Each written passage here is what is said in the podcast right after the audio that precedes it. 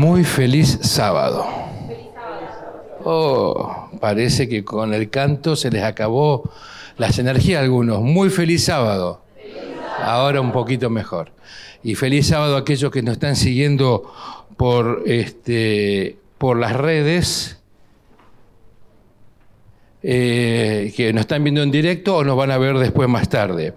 Eh, estaba pensando qué compartir con ustedes en esta mañana y un poquito tomando eh, eh, la experiencia que vamos teniendo a través del estudio de la lección de escuela sabática de este trimestre y algunos hechos puntuales que por lo menos personalmente llego a, a, digamos, a percatarme.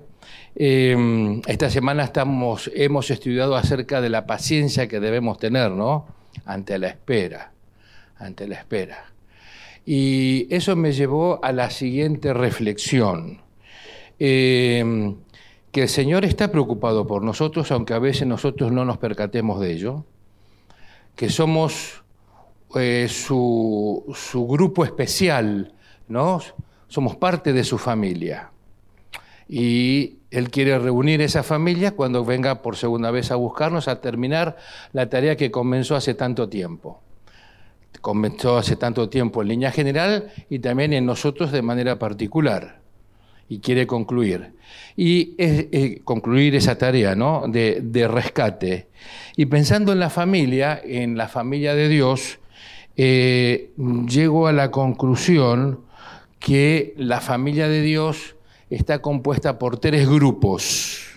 No sé si ustedes van a estar de acuerdo, pero yo lo voy a mencionar a ver si nos ponemos de acuerdo, ¿no? El primer grupo de la familia de Dios son todos aquellos que pasaron al descanso confiando en el Señor y en su salvación, ¿no? Y que el Señor los va a resucitar cuando venga por segunda vez. ¿Estamos de acuerdo o no? Es parte de su familia, que ahora están descansando en el polvo de la tierra, no están dando vuelta por ningún lugar, ni sufriendo, ni mirándonos desde arriba, como a veces algunos dicen, ¿no? Este, porque algunos dicen, si me están mirando desde arriba, porque estoy llorando la pérdida, o que está en un, en un mejor lugar. Lo que sabemos es que la Biblia dice que aquel que este, eh, pasa al descanso realmente descansa. La muerte es como un sueño. Así que un grupo o uno de los grupos de la familia de Dios, podríamos decir, los muertos en el Señor, aquellos que confiaron en Él, no importa lo que hayan entendido, pero se lo hicieron este, a pesar de su poca experiencia cristiana como ladrón en la cruz, ¿no? El ladrón en la cruz, ¿cuánto, tuvo, ¿cuánto tiempo tuvo para devolver lo que robó? Nada. O para hacer obras de beneficencia, nada. Pero Saqueo, ¿cuánto tiempo tuvo? La Biblia no lo dice, pero eh, tuvo que haber tenido tiempo, porque prometió que iba a devolver con intereses lo que había defraudado, ¿no? O sea, el arrepentimiento también implica restitución. Así que están aquellos que eh, mueren en Cristo. El segundo, el segundo grupo humano, parte de la familia de Dios, somos los que estamos aquí en la tierra. Porque si estamos aquí y si sentimos que eh, la voluntad de Dios para nuestras vidas es algo importante en nuestras vidas eh, y que vamos desarrollando el conocimiento de esa voluntad, de alguna manera eh, vemos que queremos ser parte de una familia no solamente la familia aquí en la iglesia, sino la familia eh, del Señor cuando Él venga a buscar a los suyos, los que vivimos en la tierra. Y hay un tercer grupo que hablamos poco y yo quisiera que sea la parte de estudio de esta mañana, eh, un tercer grupo que es parte de la familia de Dios, que es mencionado en la Biblia, pero que a veces no lo mencionamos tanto entre nosotros, que son los ángeles no caídos. ¿Eh? Los ángeles, lo que llamamos los ángeles buenos, ¿no? Este, los ángeles no caídos son parte de la familia de Dios porque son seres, ¿qué cosa? Seres creados. Este, la Biblia dice de que Satanás pudo, o Lucifer, que, que, era uno de los ángeles que se convirtió en Satanás, pudo tentar y llevar consigo una tercera parte de los ángeles. O sea, si Dios después no creó más ángeles, no sabemos, pero si no lo hizo, por lo menos sabemos que tenemos dos ángeles buenos por cada ángel malo, ¿no? 2 a 1, ¿no? Por lo menos ya vamos avanzando. ¿Eh? ¿Está bien? No sabemos cuántos ángeles hay, la Biblia no lo dice, dice que son miles de miles. Este, así que eh, alguien por ahí hizo un cálculo de cuántos ángeles podrían haber, pero es alguien que la verdad este, se ve que no tenía mucho que hacer, ¿no? Este, es, imposible saber cuántos ángeles hay. Pero es parte de la familia de Dios. ¿Y, cuál es la tarea de los ángeles? ¿Para qué están? ¿No? Eh, la Biblia habla, este, los categoriza, ¿no? Están los querubines, los serafines y los ángeles. Y cada uno tienen, tienen tareas específicas, tareas específicas. Pero hay una tarea específica que le da a los ángeles, que es la que acompañar a los hijos de Dios, ¿eh? Cuidar a los hijos de Dios. Como decimos normalmente, ser el ángel, ¿qué cosa? Decimos el ángel guardián, ¿no? El ángel, guardián. Eh, vamos a un par de textos. Vamos al Salmo este, 34, que conocemos bien, que de paso es uno de los salmos que estudiamos en la lección de esta semana. Salmo 34, el versículo 7. Salmo 34, 7. ¿Qué dice? El ángel de Jehová, ¿qué cosa? Acampa alrededor de quiénes? De cualquiera, ¿no? ¿Qué características tienen que tener? Le temen y además, ¿qué hace? Los defiende. ¿Qué significa el temor de Jehová? ¿Significa tenerle miedo? No, en la vida el temor de Jehová es el reconocimiento que hay un ser superior, que le llamamos Dios, y que este, Él nos creó, nos recreó a través de, la, de, Cristo, dándonos la salvación, y quiere hacer lo mejor por cada uno de nosotros. O sea, podríamos decir que la principal tarea, obligación, responsabilidad utilicemos la palabra que querramos, de los ángeles es cuidar a los hijos de Dios. Cuidar a los hijos de Dios. Esa es la principal tarea. Y un texto que conocemos bien y que habla de la tarea de los ángeles está en Hebreos. Hebreos, el capítulo 1. Vamos a Hebreos, el capítulo 1, los versículos 13 y 14. Hebreos, ustedes saben que el autor de Hebreos, aunque no lo dice la Biblia, entendemos que fue el apóstol Pablo, por la forma de escribir, este, el estilo, ¿no? Dice ahí versículo 13, pues ¿a cuál de los ángeles dijo Dios jamás, siéntate a mi diestra hasta que ponga a tus enemigos por estado de tus pies? No son todos, versículo 14, espíritus, ¿qué cosa? Ministradores. En la palabra ministrar también significa administrar. Ministrar también significa administrar. Todos nosotros administramos, todos. Administramos nuestro tiempo, bien o mal, lo estamos administrando. Administramos los recursos financieros que, tenemos. Eh, administramos eh, las actividades que tenemos, administramos cómo educamos a nuestros hijos, cómo nos comportamos con nuestros pares, etc. Todo es administración, es la forma como yo actúo y tomo decisiones en base a ciertos hechos, actividades, etc. Así que los ángeles administran, ministran, enviados, dice, para servicio a favor de quiénes, de los que serán quiénes, herederos de la salvación. En otras palabras, los ángeles del Señor están para qué? Administrar, conducir, manejar, ayudar, ¿no? Este, eh, a quienes serán los herederos de la salvación. Alguien preguntará, entonces, si una persona todavía no aceptó al Señor, ¿esa persona no está siendo protegida por el ángel? Sí, no, depende. Porque si quiere hacer las cosas de manera a sabiendas, de manera equivocada, sabemos que los ángeles no pueden ir a lugares, acompañarnos a lugares que sabemos que no son los correctos, si lo hacemos a sabiendas o estamos haciendo algo equivocado.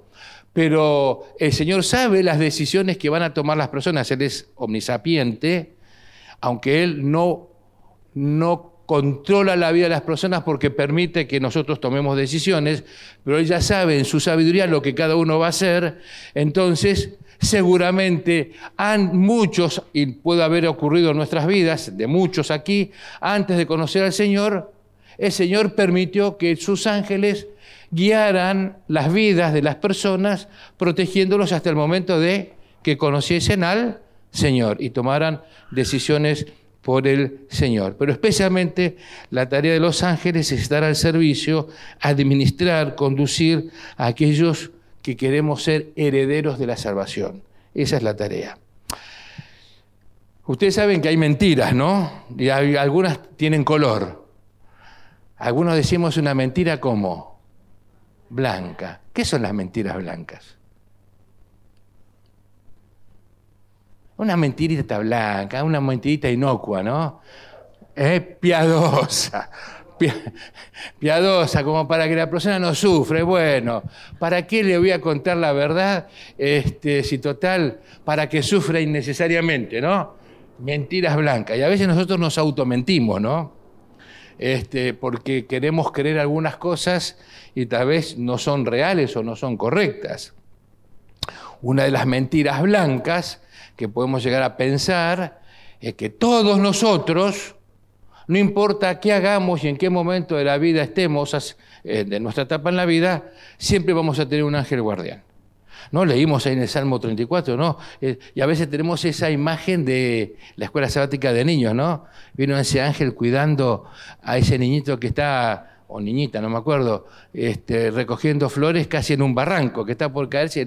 ¿no? Entonces creemos que siempre vamos a tener el ángel guardián y que no tenemos que preocuparnos. Bueno, yo quiero responder a esta, este, a esta inquietud o a esta frase que dije, que puede ser una mentira blanca, con algunas declaraciones que el Espíritu Profecía dice en Joya de los Testimonios, tomo 2, página 569, dice, los cristianos que viven a la luz del rostro de Dios están siempre acompañados por ángeles invisibles.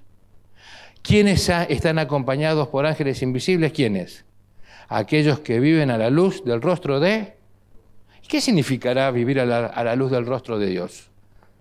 Fíjense que acá no es ver quién me mira del costado, si está cerca, está, que no, a ver, estoy haciendo algo, uy, justo me agarró, con las manos en la masa, decimos, ¿no? Pasó el hermano tal, la hermana tal y tal, y justo, no, acá está hablando con quién, con el que todo lo sabe. Los cristianos, no está diciendo cualquier persona, sino aquellos, a los hijos de Dios, que viven, porque yo puedo decir que soy cristiano y tal vez momentáneamente no vivir a la luz del rostro de Dios. Acá está hablando vivir a la altura del conocimiento que Dios nos quiere dar y permite que tengamos. ¿eh? Los cristianos que viven a la luz del rostro de Dios están siempre acompañados por ángeles invisibles y estos seres santos dejan tras sí una bendición en nuestros hogares. Primer, primer frase. Segunda frase, Conflicto de los siglos, página 566 cada discípulo de Cristo. Podríamos decir, igual, ¿no? Aquellos cristianos que viven bajo, bajo la luz del rostro de Dios. Cada discípulo de Cristo tiene su ángel guardián respectivo.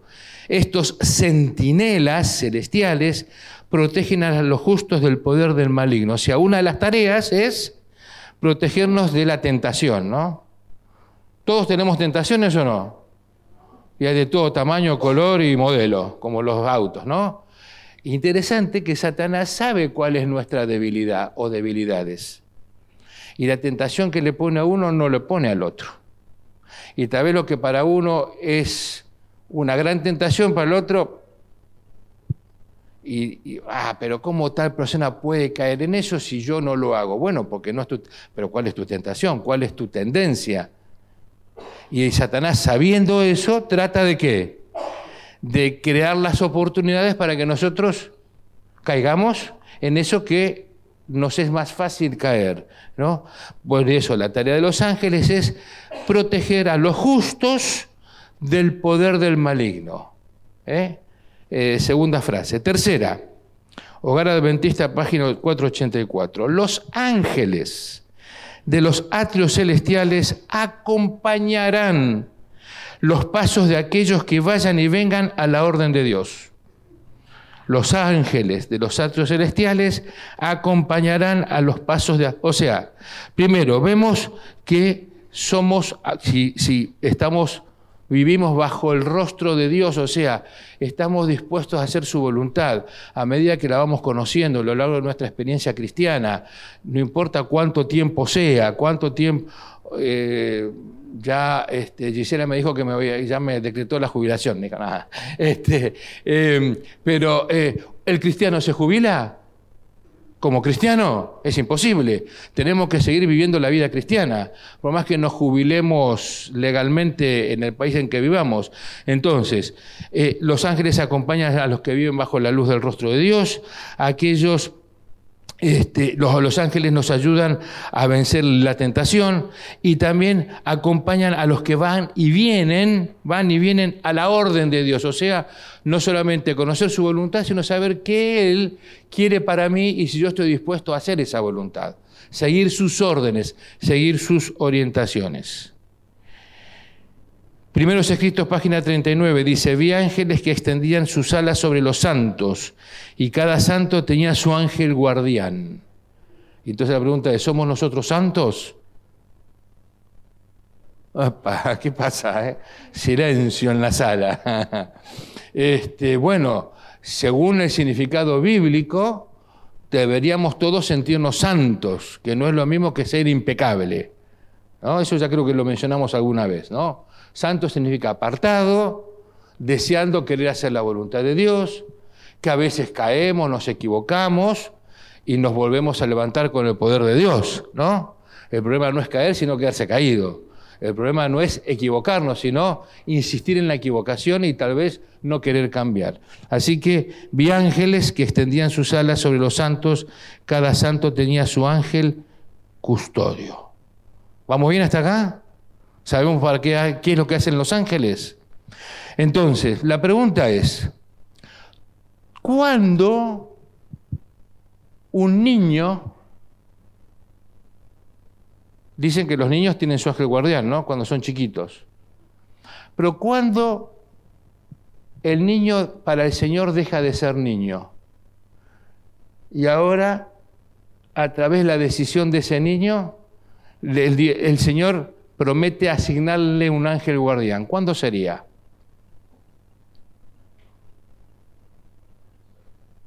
¿Cuándo? Cuando ese niño conoce, vamos por partes, conoce, eh, escuché la palabra, conoce, va conociendo la voluntad de Dios y en su momento toma la decisión de qué? De aceptar al Señor. Y esa aceptación se demuestra cómo? ¿A través de qué? De un compromiso. ¿Y ese compromiso cómo se demuestra? De manera pública. ¿Y cómo es ese compromiso? El bautismo. Por eso eh, la hermana Guay dice que, dependiendo de los casos, niños de 8, 10, 12 años que están acompañados por sus familias, que tienen un acompañamiento este, familiar, espiritual, etcétera, que no están solos en su decisión y que toman esta decisión el Señor se complace en esa decisión y quiere acompañar esa decisión. Y es importante a veces que nosotros lo entendamos de esa, de esa manera. Vamos a Mateo capítulo 18, algunos textos más. Mateo el capítulo 18. ¿Cómo va el tiempo? ¿Es correcta esa hora, 11 y 20? Ah, gracias me asusté. Este, eh, si no, le iba a echar la culpa a Gisela, que hizo mucha introducción. Nada. Este, Mateo capítulo 18. A ver, Mateo el capítulo 18, versículo 10. Mirad que no menospreciéis a uno de estos pequeños. ¿De quién está hablando Jesús? De los niños, ¿no? Porque os digo que sus ángeles en los cielos van, ven siempre qué cosa? El rostro de mi Padre que está en los cielos. ¿Y en qué ocasión lo dijo Jesús? Cuando las madres, había una costumbre en el antiguo Israel que cuando pasaba un maestro, un rabí, etcétera, en las aldeas, etcétera, todo el mundo se enteraba y quería que pusieran las manos sobre sus cabecitas para bendecirlo, a los niños pequeñitos. ¿no? Y cuando quisieron hacer lo mismo cuando Jesús pasó, los discípulos dijeron, no son importantes este grupito, o sea, eh, hay cosas más importantes para hacer. Y ahí es cuando Jesús los reprende. Y ahí dice que sus ángeles, lo de los niñitos, ven siempre el rostro de mi Padre que está en los cielos. O sea, los niñitos tienen su ángel guardián. ¿Hasta cuándo? ¿No? ¿Cuándo el niño deja de ser niño? Cuando ya comienza a comprender que tiene que tomar decisiones personales. Y a veces, y no es el tema de hoy, ¿no? Pero a veces, este, por ahí he escuchado algunas frases, ¿no? Eh, todavía es muy chiquito. Cuando él sea grande, eh, cuando sea mayor de edad, que tome sus decisiones, ¿no?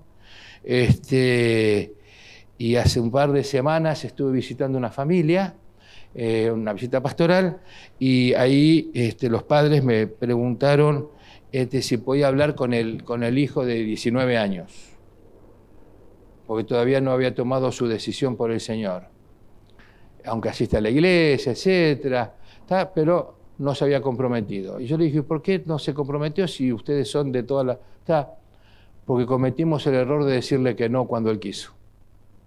Cuando él quiso, tenía 12 años, le dijimos, sos muy chico. Cuando quiso a los 14, sos muy chico. Cuando dijo a los 15, sos muy chico. Y ahora que queremos nosotros, él está dando vueltas.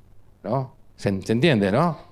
Así que, cuán importante, ya vamos a hablar con el muchacho, ¿no? Este, y no es de esta iglesia, así que no se preocupe, no nos está escuchando.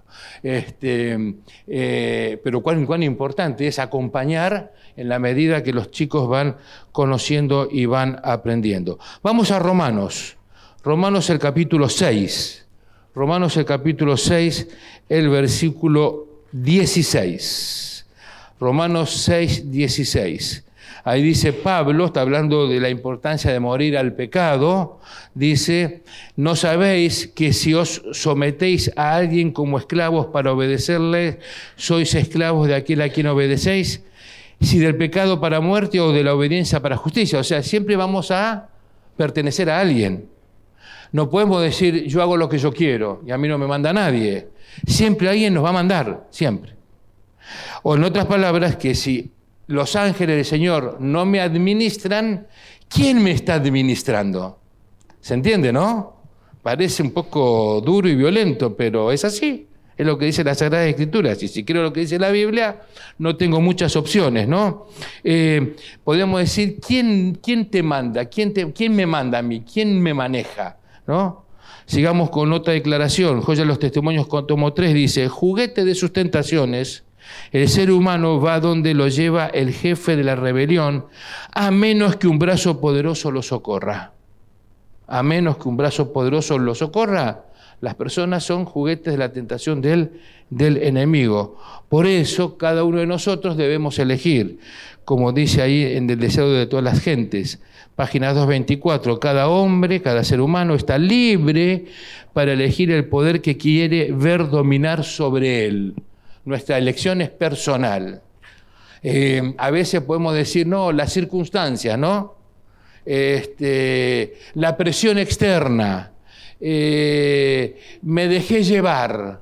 Eh, lo que pasa que la familia que me tocó vivir en este mundo realmente era disfuncional y, no me ayudó para nada, etc.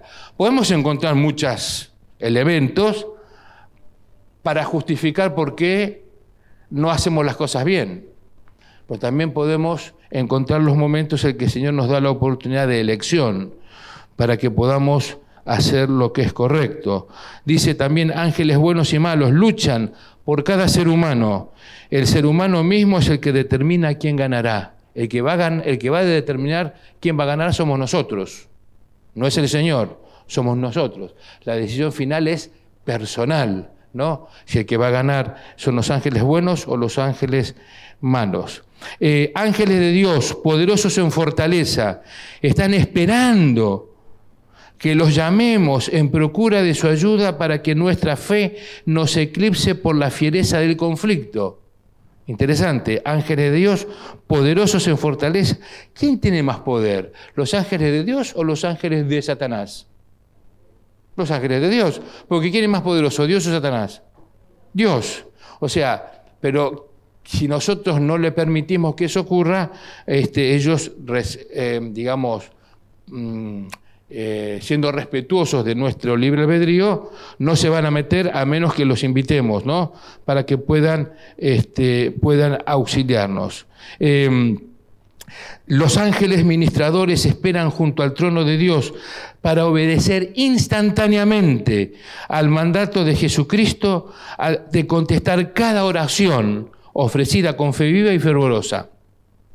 Y recuerdan la experiencia de Daniel, ¿no? Que Daniel hizo el famoso ayuno de las tres semanas, donde dice que no pasó bocado delicado por su boca, o sea, no comió alfajores, chocolate, dulce de leche, eh, y alguna, ¿no? Este, podríamos decir hoy modernamente. O sea, se alimentó, pero de algo sencillo.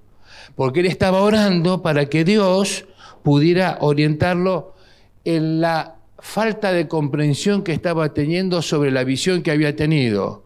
¿eh? De, los 2.300 días o años que pensaba, uy, iba a tardar tanto tiempo en que volvamos de Babilonia a Jerusalén.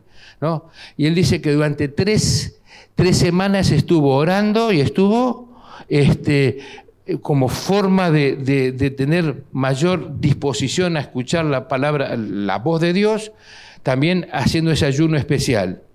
Y dice que el ángel Gabriel, después de las tres semanas, viene y dice, cuando iniciaste tu oración ya fue oída tu, ya fue oída por el Señor. Pero estuve luchando con qué? Dice, contra el otro príncipe, contra el enemigo, ¿no? Contendiendo para venir a ayudarte. Fueron estas tres semanas. O sea, hay una lucha, hay una lucha que este, el enemigo no quiere dejarnos a nosotros y la forma de no dejarnos es diferentes situaciones, colocarnos dudas en nuestra mente con respecto a situaciones que estamos viviendo, desanimarnos, hay un problema de salud, una situación que estamos viviendo, este, hacer de que nuestra fe decaiga, este, hacer de que tal vez discutamos con otras personas, con seres queridos, con compañeros de trabajo, etcétera, y tal vez eso nos lleve tanto tiempo y nos consuma nuestras energías que nos olvidamos que el Señor tiene poder para qué? Para ayudarnos para ayudarnos a crecer en el crisol, como hemos estudiado en la lección de estas, semanas, y también ayudarnos a tener paciencia, porque a veces las respuestas no son qué cosa, inmediatas, inmediatas, ¿no? Em, para que eso pueda ocurrir, para que el Señor realmente a través de sus ángeles pueda auxiliarnos, hay un desafío que conocemos bien que está en camino a Cristo. Conságrate a Dios algunos días, otros no haz de esto tu último trabajo. ¿Está bien? Ah, muy bien, ¿no? Quería ver si alguno no se me había dormido. Este, conságrate a ti. Dios dice todas las mañanas, haz de esto tu primer trabajo. Sea tu oración, tómame Señor, como enteramente tuyo, pongo mis planes, a, ah, pongo mis planes a tu pie. Qué difícil está eso, ¿no? Y aquellos, especialmente se nos hace difíciles aquellos que somos eh, un poco este, de hacer una agenda ¿no? con actividades.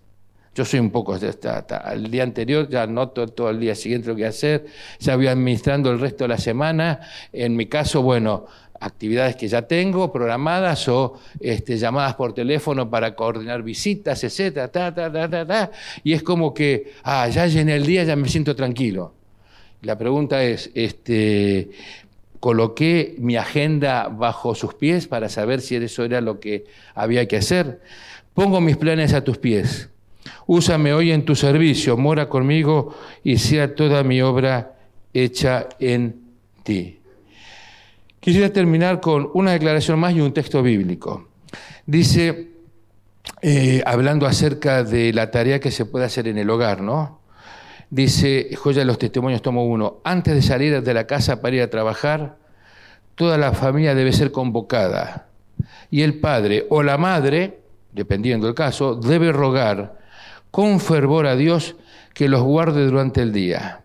Acudid con humildad, con un corazón lleno de ternura, presintiendo las tentaciones y peligros que os acechan, a vosotros y vuestros hijos y por la fe atada a estos últimos sobre el altar, solicitando para ellos el cuidado del Señor.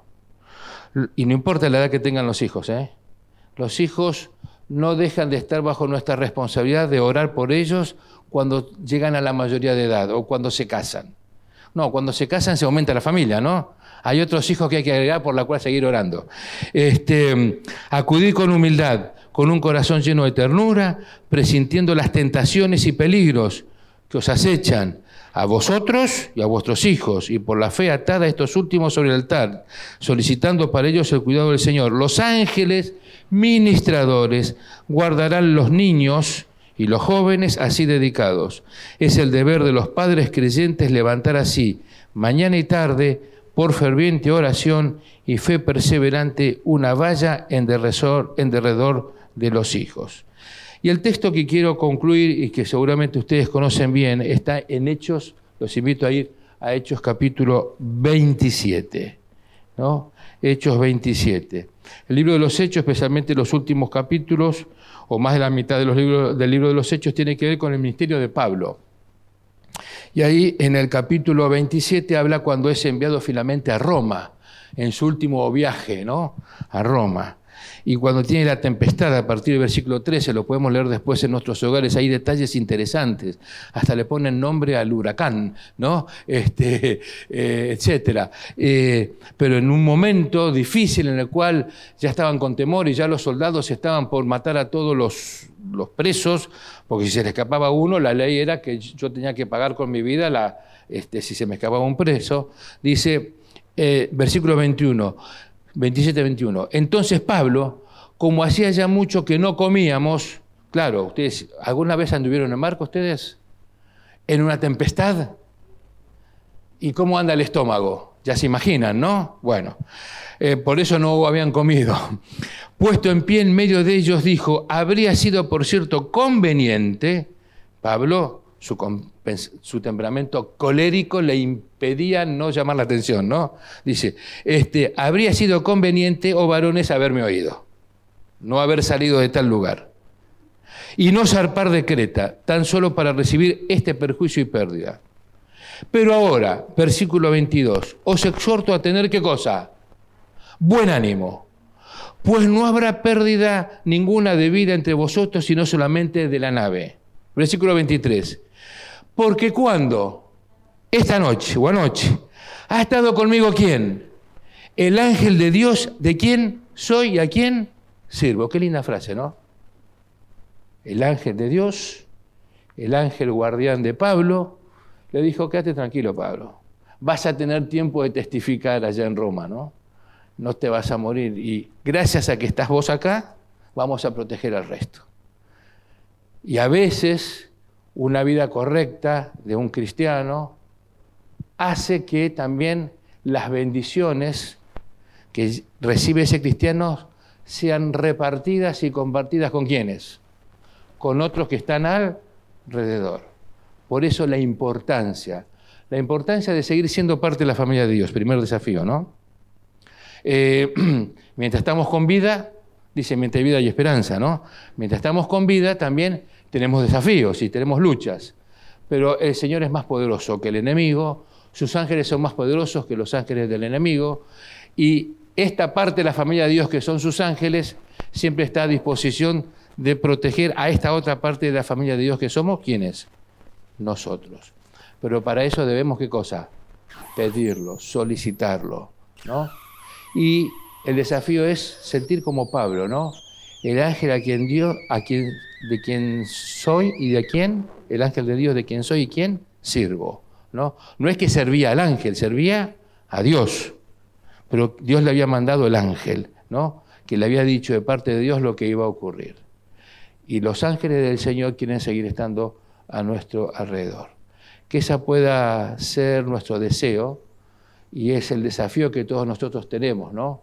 Permitir que siempre nuestro ángel guardián esté a nuestro servicio para administrar cada una de nuestras vidas, para que nuestras vidas puedan ser correctas, para que podamos vencer la tentación con el poder de Dios y seguir siendo parte de esa familia de Dios, para que cuando el Señor venga a buscarnos podamos vivir con Él por la eternidad. Amén.